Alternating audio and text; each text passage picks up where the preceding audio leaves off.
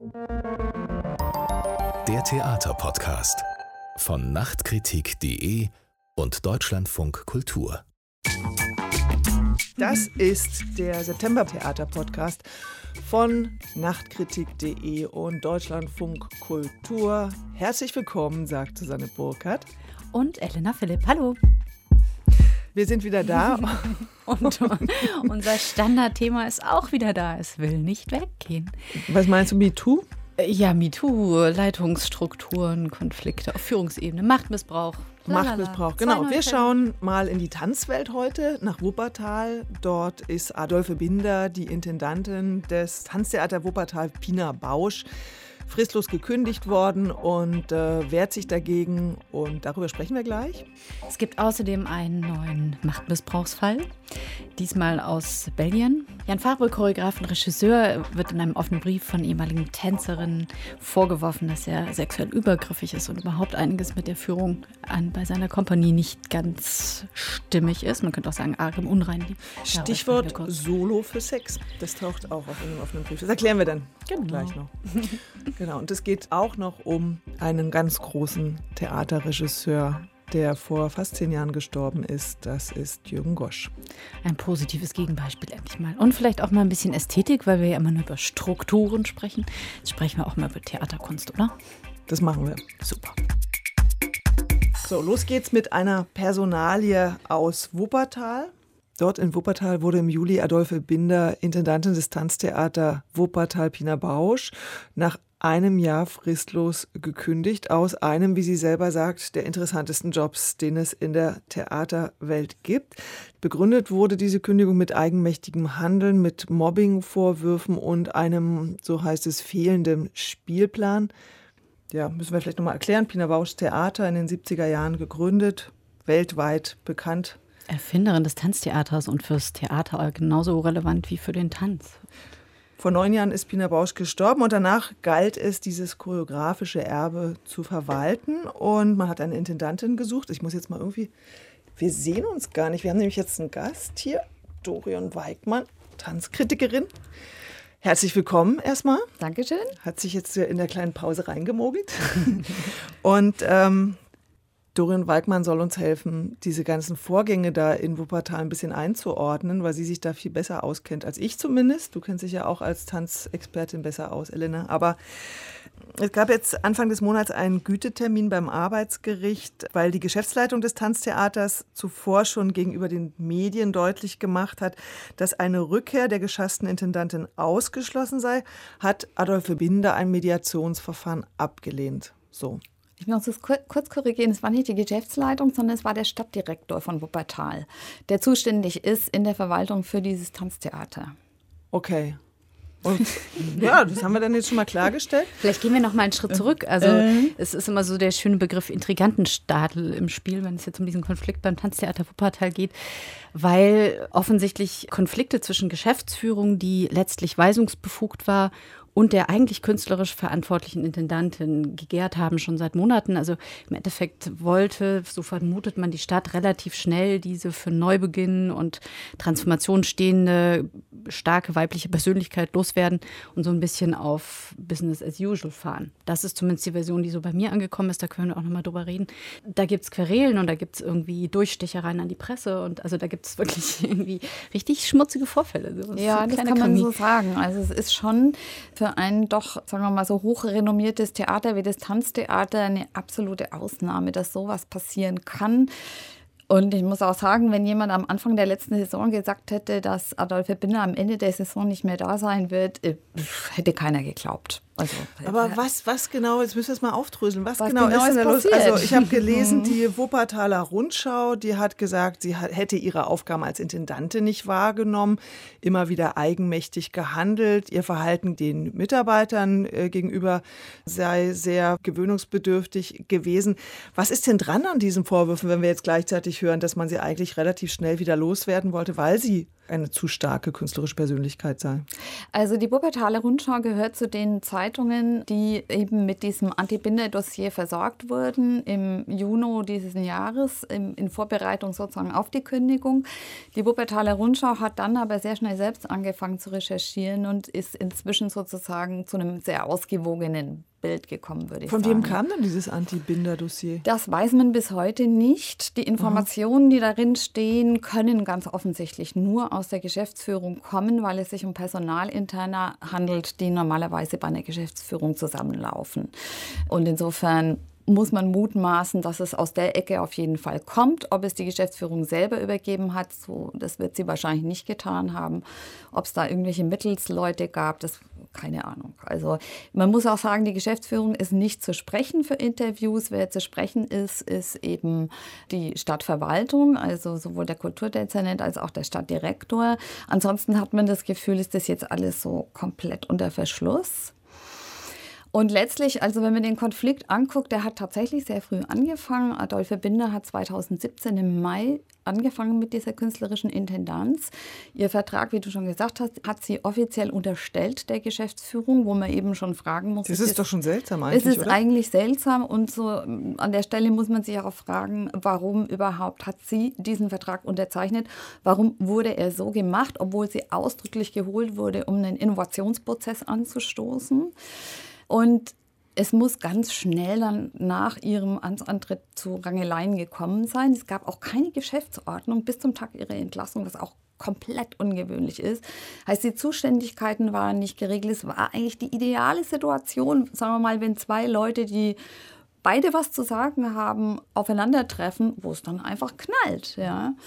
Also so in der Kürze zusammengefasst würde ich sagen, es handelt sich ganz klassischerweise auch um einen Konflikt, der von der Politik unterschätzt worden ist und dann komplett fehlgesteuert.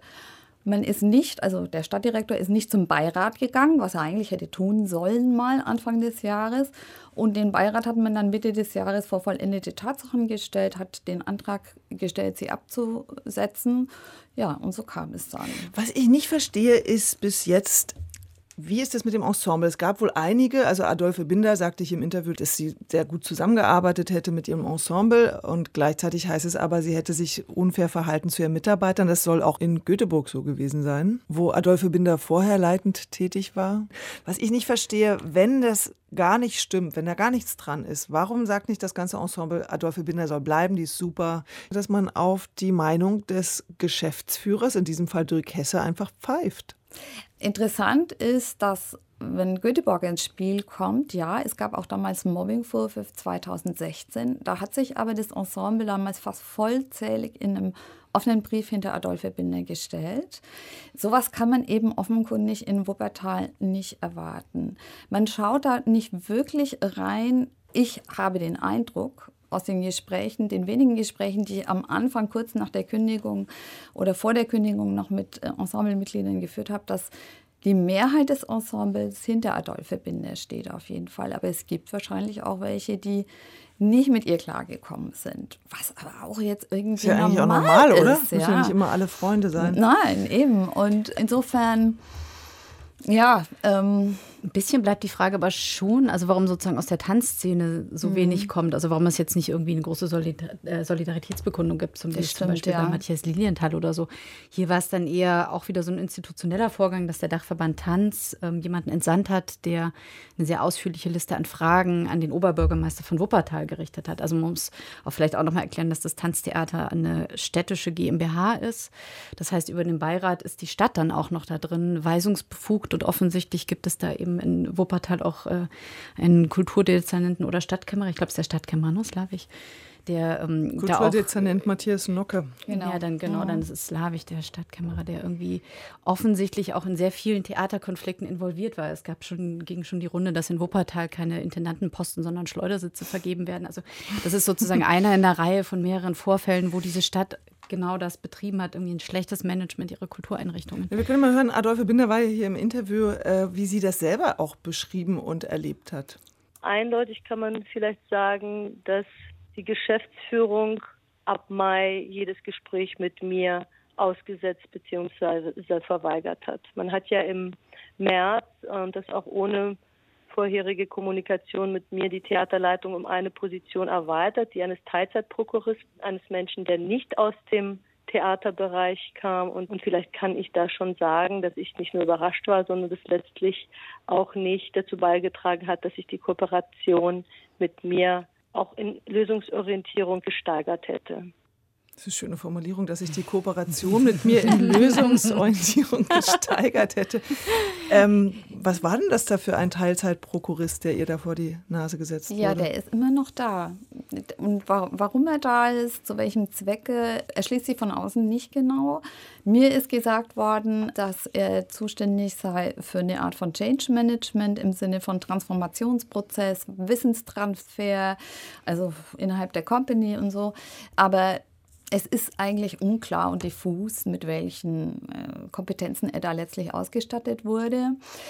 Interessant an der ganzen Geschichte, weil das Stichwort Göteborg fiel, ist aus meiner Sicht, dass in beiden Fällen, sowohl in Göteborg als auch in Wuppertal, Adolphe Binder explizit für einen Transformationsprozess geholt wurde, für eine Innovation. Ja. In Göteborg ist ihr das auch gelungen. Sie hat eine ziemlich klassische Kompanie, total zeitgenössisch aufgestellt. Die ist unglaublich gut im Geschäft, auch inzwischen, also internationale Tourneen und die hat super Choreografen und so. Aber in beiden Fällen, und es ist eigentlich auch klar, erzeugt es natürlich Reibung enorme Reibung. Also das Tanztheater Wuppertal ist fast 50 Jahre alt. Da muss man sich nicht vormachen, da sind teilweise Tänzer von der ersten Stunde an noch mit dabei. Ja, Bis zu 40 Jahre sind die da ja, Start, ja. Da muss man sich, also ich meine, es ist doch klar, dass das irgendwie nicht etwas ist, was jetzt äh, äh, mit Friede, Freude, Eierkuchen vor sich gehen wird.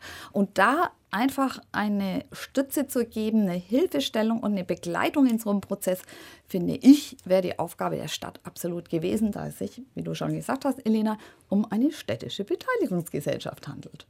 Also für mich, ich, man stochert ja immer noch so ein bisschen im Nebel. Mhm. Also zum Beispiel Adolphe Binder muss sich ja auch insofern schützen, als sie jetzt tatsächlich vor das Arbeitsgericht zieht. Das heißt, also einerseits gibt es da für sie noch einen Prozess zu bewältigen. Andererseits hat sie, und das ist ja auch interessant, genau wie die Tänzerinnen und Tänzer, ähm, eine Schweigepflicht auferlegt bekommen. Das heißt, die Seite, die eigentlich auch mit betroffen ist, kann sich gar nicht in dem Maße in die Diskussion einschalten, wie das vielleicht nötig wäre, damit man von außen einen Einblick erhält in das, was eigentlich passiert ist.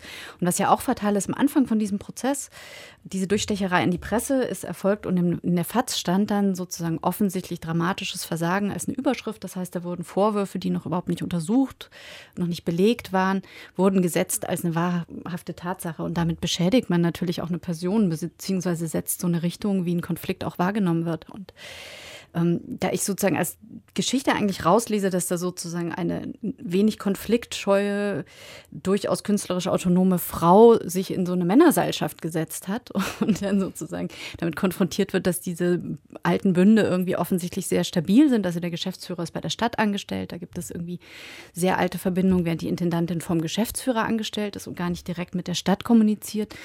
Das ist wirklich, es ist sehr, sehr, sehr trübe und so eine trübe Suppe und viele sprechen auch von einer Provinzposse. Das Wuppertal eigentlich mit diesem international strahlkräftigen Pina Bausch-Ensemble völlig überfordert ist. Also dessen künstlerische Bedeutung kann man ja gar nicht groß genug reden.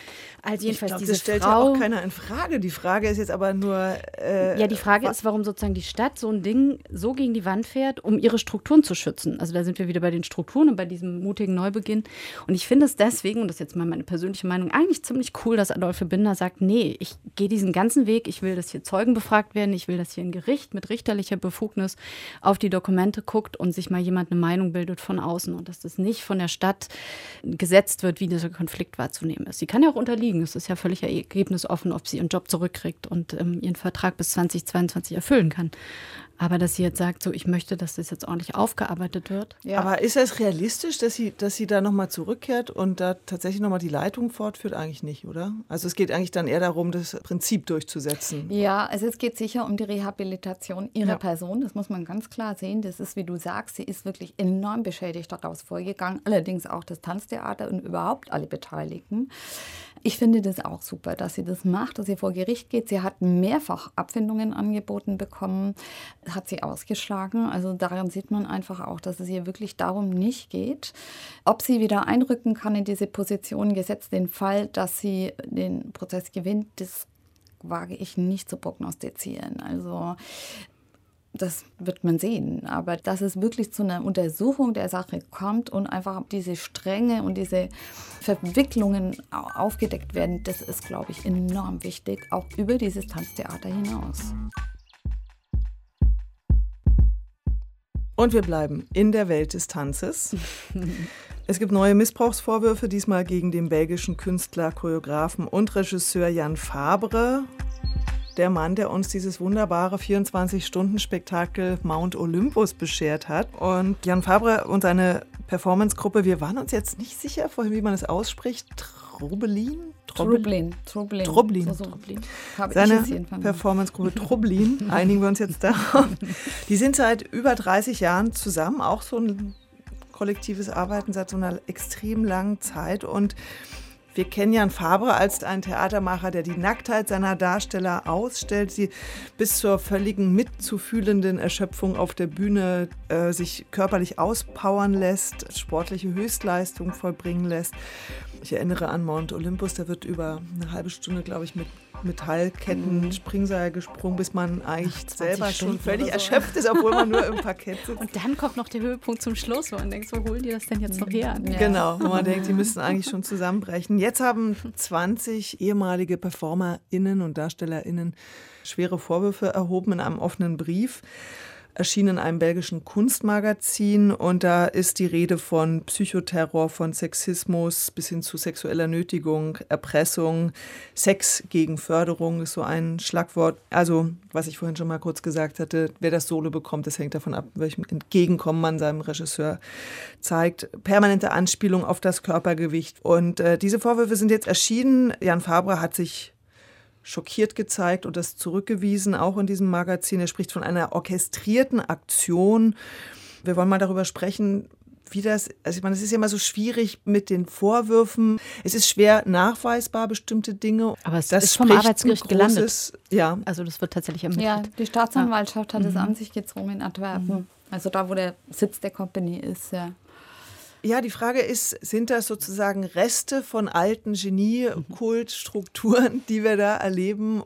In der FAZ hieß es, solche Vorwürfe aufzuklären, das ist im Tanzbereich schwerer als in Hollywood. Stimmt das? Und wenn ja, warum? Das ist auch so ein bisschen, also ich hätte nämlich gefragt, Dorin, du hast ja promoviert über das Thema Ballett und der dressierte Leib. Das heißt, Tanz ist ja auch eine Form von Zurichtungskultur, wo man ja oft als junge Tänzerin und sehr junge Tänzerin oder Tänzer einem äußeren Bild unterworfen wird und sozusagen diesem Ideal der äußeren Erscheinung oder der Linie entsprechen soll. Das heißt, es geht nicht um künstlerische Autonomie oft, es geht nicht darum, dass man sich ausdrückt, sondern es geht eben darum, dass man sich zum Werkzeug eines Choreografen ausbildet. Und das ist vielleicht auch ein so ein Aspekt darum, warum das im Tanz irgendwie schwieriger ist, weil die Künstlerinnen da weniger eine Stimme haben als jetzt zum Beispiel im Theater oder es weniger gewohnt sind. Das ist für mich ein Aspekt dabei.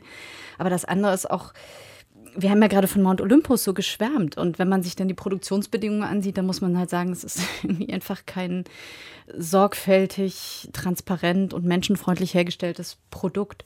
Wie würdest du für dich da sozusagen diese Linie ziehen? Also inwiefern muss es denn mal nötig sein, als Choreograf zu sagen, hey, du bist zu dick, du musst abnehmen, du kannst sonst nicht mittanzen? Oder inwiefern muss es irgendwie einfach Regeln des Respekts geben, die man, wo man die Grenzen nicht überschreitet? Also ich glaube, man kann einander sehr viel sagen. Die Frage ist, wie man es tut. Und, Und ob man es immer vor allen tun ja, muss. Ne? Genau, das ist der entscheidende Punkt. In dem Moment, wo man das Coram Publico tut, ist die Person einfach so bloßgestellt. Es ist unzumutbar und es ist inakzeptabel in jeder Art und Weise. Ich glaube, dass wir im Tanz gerade wirklich, wenn wir Glück haben, eine Entwicklung erleben, die etwas aufbrechen lässt das, was du gesagt hast, dieses eigentlich zum Instrument sich machen und nicht mehr nah dran sein an dem, was ich selber will, bin und kann. Ich habe den Eindruck, dass das in der jüngeren Generation jetzt abnimmt. Die ist interessanterweise mit dem Netz aufgewachsen, ja, also die ist digital sozialisiert und bringt aber auf einmal, sagen wir mal, Ansprüche in die reale Welt ein, mit der Choreografen nie konfrontiert waren. Ja? Also dass Leute sagen, nee, will ich nicht, mache ich nicht konnten sich allenfalls allergrößte Stars leisten und da verändert sich aber ganz deutlich was.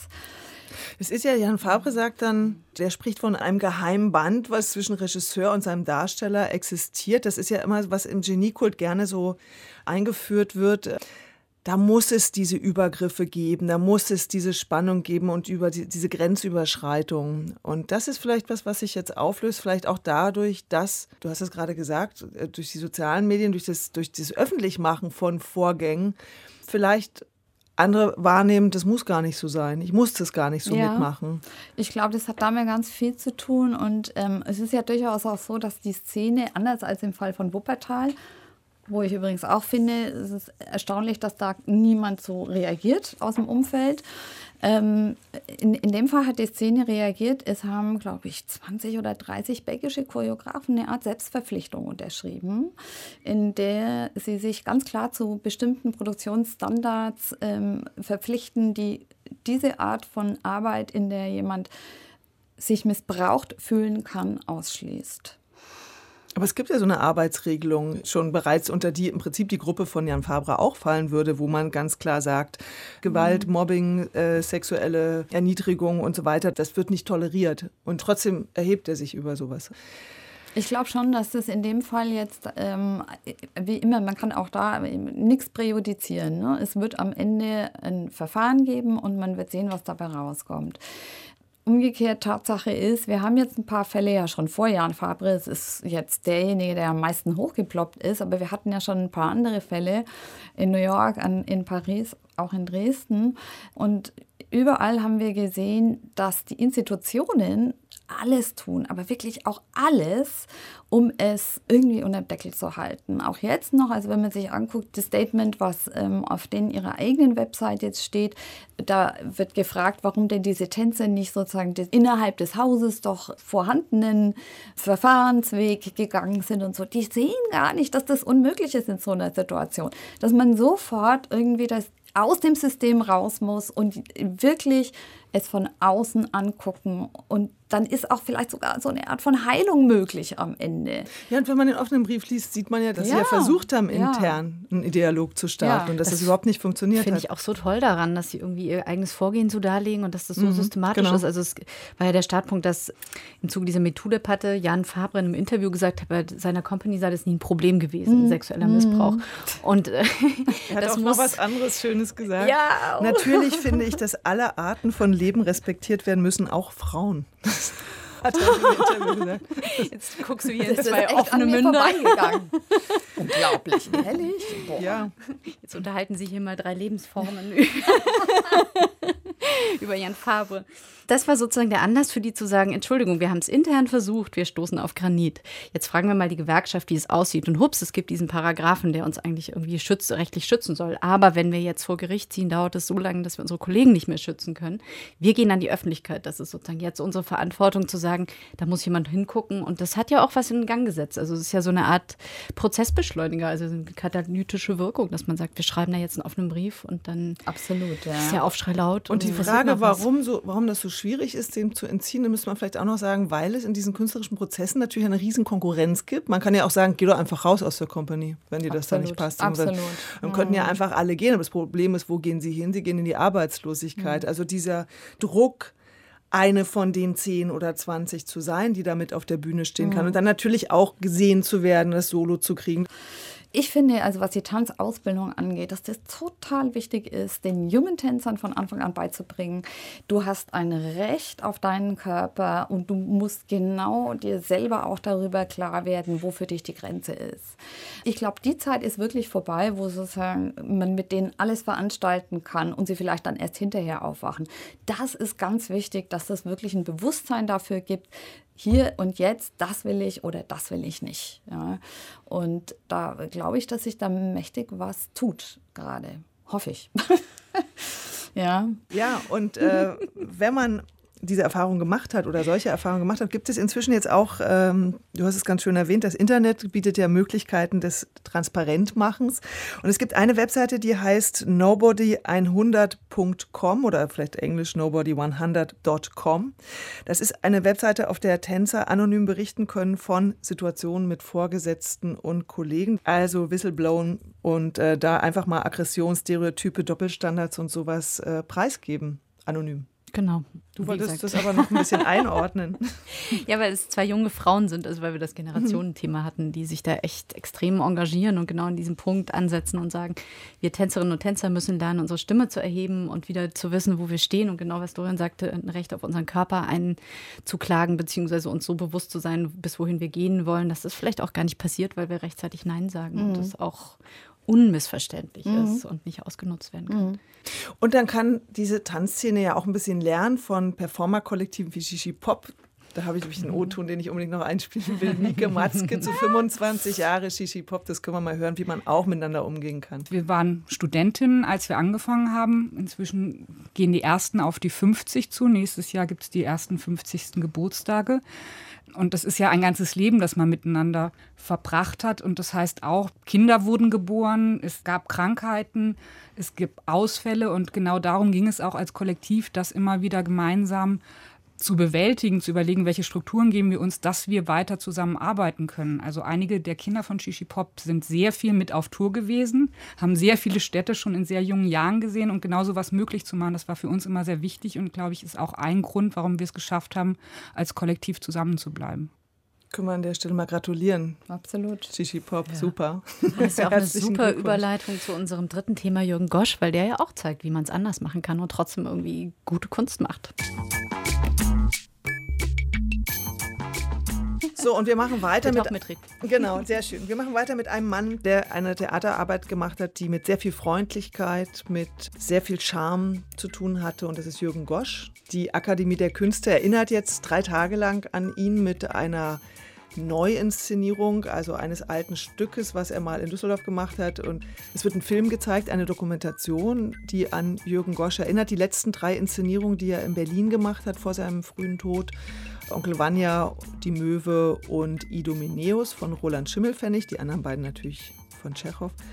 Und in diesem Film, der ganz langsam ist und mit sehr, sehr langen Einstellungen arbeitet, sind wir bei den Proben dabei. Und da gibt es eine Szene, die fand ich ganz toll, weil Jürgen Gosch erklärt, was er machen will. Und dann sieht man die ganze Zeit in ratlose Schauspielergesichter. Wir hören das mal kurz an. Ja, wichtig ist mir irgendwie, dass es so ein auch äh, äh, äh unter uns, dass es dass das, worauf ihr seid, wirklich eine Realität hat. Also dass es nicht so eine Verlängerung des Bühnenklapperatismus ist, sondern dass da wirklich also ein, ein, ein, ein, ein Gegenstand gelandet ist. aber völlig real. Mal aufzulachen. Natürlich bespielen müsste. Mhm.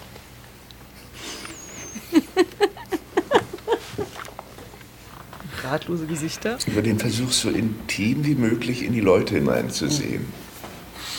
Es wüsste gar kein anderes Mittel. Also abgesehen von, von ist wirklich schwer. warte, warte jetzt. Aber anfangen müssen wir auch. Ja, irgendwann schon. Warte mal, der müsste eigentlich jetzt zu Ende sein. Genau, ich mache mal jetzt einfach aus. Ja, so, so ist es, glaube ich, sehr, sehr oft gewesen mit Jürgen Gosch. Dass du meinst, man Sie haben so lange ausgesessen, bis dann doch was auf der Bühne stand. Aber erzähl doch mal, Susanne, du hast ja diesen Dokumentarfilm gesehen. Was hast du denn für einen Eindruck, wie Gosch mit seinen Schauspielern gearbeitet hat, um dann zu diesem Theater zu kommen? Dass ich habe noch mal so ein paar Kritiken gelesen, als das große wahrhaftige Menschentheater dargestellt wird. Also da überschlagen sich ja die Leute geradezu, die Kritiker, wenn sie Gosch beschreiben in diesen letzten Jahren. Ja, der hat ja auch den richtig großen Erfolg ja erst am Ende seines Lebens mhm. gehabt, muss man sagen, mit diesen drei Stücken, die es dann im deutschen Theater gab.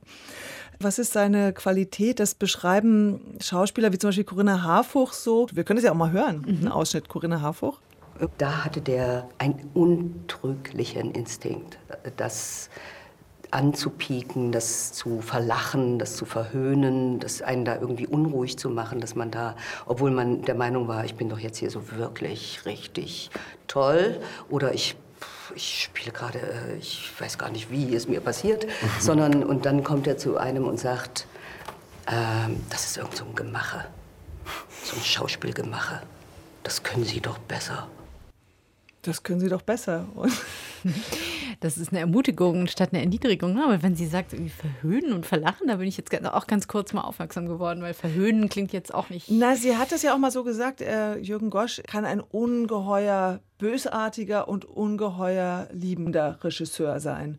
Und ich glaube, in diesem Infragestellen, was aber natürlich, also verhöhnt klingt jetzt brutal, aber es ist ja immer die Frage, wie man das, wir haben es vorhin ja gesagt, ja, ja. Dorian, du hast gesagt, äh, die Frage ist, mache ich das Cora Publikum mm. oder äh, mache ich das einfach nur eins zu eins? Und dann kann ich schon sagen, das war doch gar nichts jetzt, komm, das kannst das du besser. Mm. Ist ja dann eigentlich eine Ermutigung. Und das Glatte, das Fertige, das Professionelle, das hat er versucht zu durchbrechen und zu sagen, komm zu dir, dass man dem Ersten was am einfällt und dem Letzten und auch wenn man gut war, so sagt es Uli Mattes, also man tra trau nicht dem, was du da machst. Also verwerf es nicht, wenn du denkst, ach nee, das war nichts oder oh, das war jetzt aber super. Trau dem nicht, sondern lass immer noch mal was anderes zu. Das beschreiben eigentlich alle unisono in diesem Film, dass das sowas war, dass aus diesen Pausen und aus diesem macht es doch einfach noch mal ganz anders und dieser Ruhe irgendwie was entstanden ist, offenbar, was für die Schauspieler, für viele zumindest ungewöhnlich war oder neu. Und ich muss auch sagen, wenn ich heute Onkel Vanya noch sehe, was ja immer noch läuft, nach wie vor läuft, übrigens auch jetzt an diesem mhm. Dann denke ich, aha, dieses klassische Schauspieltheater, einfach nur Schauspieler auf der Bühne.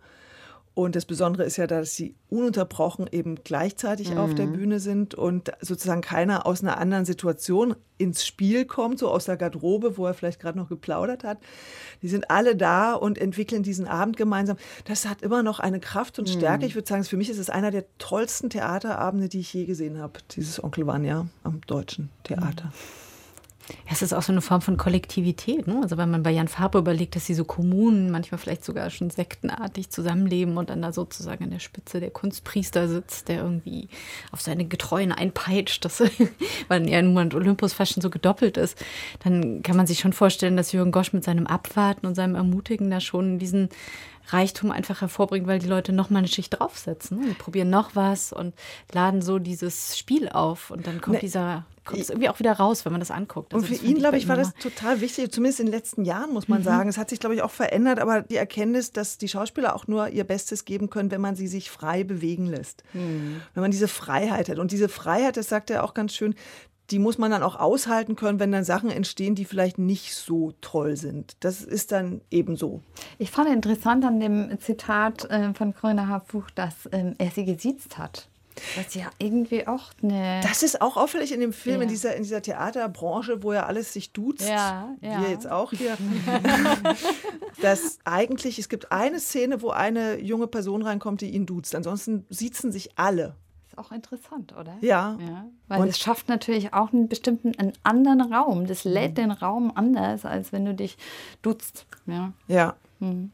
Ich finde, wir sollten uns das nächste Mal sitzen. Frau Burkhardt, was ist Ihr heutiges Schlusswort? Frau Philipp, mein heutiges Schlusswort ist, dass äh, es also auch andere Regisseure gibt, dass es auch positive Beispiele gibt. Natürlich sowieso jede Menge im Theaterbetrieb. Wir reden natürlich immer nur über die schlechten, aber heute haben wir mal über ein gutes geredet. Absolut ich warte die ganze Zeit schon drauf, um unbedingt meine Lieblingsszene so, zu erzählen. Stimmt, Hast das hatten wir vorher. Lieblingsszene, Suse? Meine Lieblingsszene ja? ist, wir können jetzt alle mal kurz eine Lieblingsszene. ähm, meine Lieblingsszene ist äh, bei Onkel Vanya, wenn der Astroff, der Arzt, also das ist ja Jens Harzer, wenn der anfängt zu tanzen, betrunken. Bernd Stempel fängt an zu spielen auf seiner kleinen Gitarre und Bernd Stempel ist ja sowieso der ewige Unbeachtete im deutschen Theater und der ist da so toll und er spielt halt und Astroff fängt ganz vorsichtig an zu tanzen. Und wie der da tanzt, das kann ich ganz schwer beschreiben, aber das ist so ein ganz langsames sich herantasten an diese Bewegungen. Irgendwann fällt Uli Mattes mit ein, alles so ein bisschen unbeholfen, Uli Mattes als Onkel Vanya. Und dann tanzen die da beide und das ist so hinreißend, das ist einfach toll. Aber man muss es, glaube ich, gesehen haben. Ich kann es jetzt gar nicht besser beschreiben. Was ist denn deine Lieblingsszene? Die ist ganz ähnlich. Ich dachte mich gerade, Jung Gosch ist schon irgendwie, glaube ich, auch so ein Meister der dramatischen Zeit. Also so das einfach auszuhalten und so eine Atmosphäre aufzuladen bei mir ist es der Wald aus Macbeth, also wo er dieses Shakespeare-Stück ja mit so einer Truppe nackter Männer gespielt hat, wo sich dann damals irgendwie so eine Ekeltheaterdebatte andockte, wo man dachte, so völlig, völlig absurd, wenn man es sieht, weil mhm. das einfach so selbstverständlich ist. Da geht es gar nicht drum, sondern es sind halt Menschen in ihrem So-Sein und ähm, dann nehmen sich diese Männer so jeder einen großen Zweig und kommen so, so durch den Eingang wieder rein ja, und stellen sich auf die Bühne und sind einfach fünf Minuten Wald und flöten also Vogelstimmen und stimmt. machen so ein bisschen Blätter raus austauschen. Und man weiß halt, die Schlacht steht bevor. Das heißt, es ist irgendwie, man hat gleichzeitig diese unglaubliche Spannung, weil man weiß, irgendwann mhm. bricht da jetzt irgendwie der Krieg aus. Und gleichzeitig ist es so ein heiteres Moment sein. Und, also, und das, finde ich, macht Gosch für mich so aus. Also diese Schönheit, die aber gleichzeitig mit dem Schrecken verbunden ist. Das ist so diese Ambivalenz und die ist immer irgendwie da. Das finde ich ganz toll. Ich bin hingerissen. Ah, gut. Hattest du nicht dieses tolle Zitat aus dem Idomeneus? Das ist doch irgendwie auch nochmal ein schöner Schlusssatz, was Alexander Kuhn sagte. Haben wir das als. Das haben wir natürlich auch als O-Ton vorbereitet. Achtung. Ich bin Idomeneus, siegreich und schiffbrüchig. Ich hänge am Leben. Ich hänge am Leben.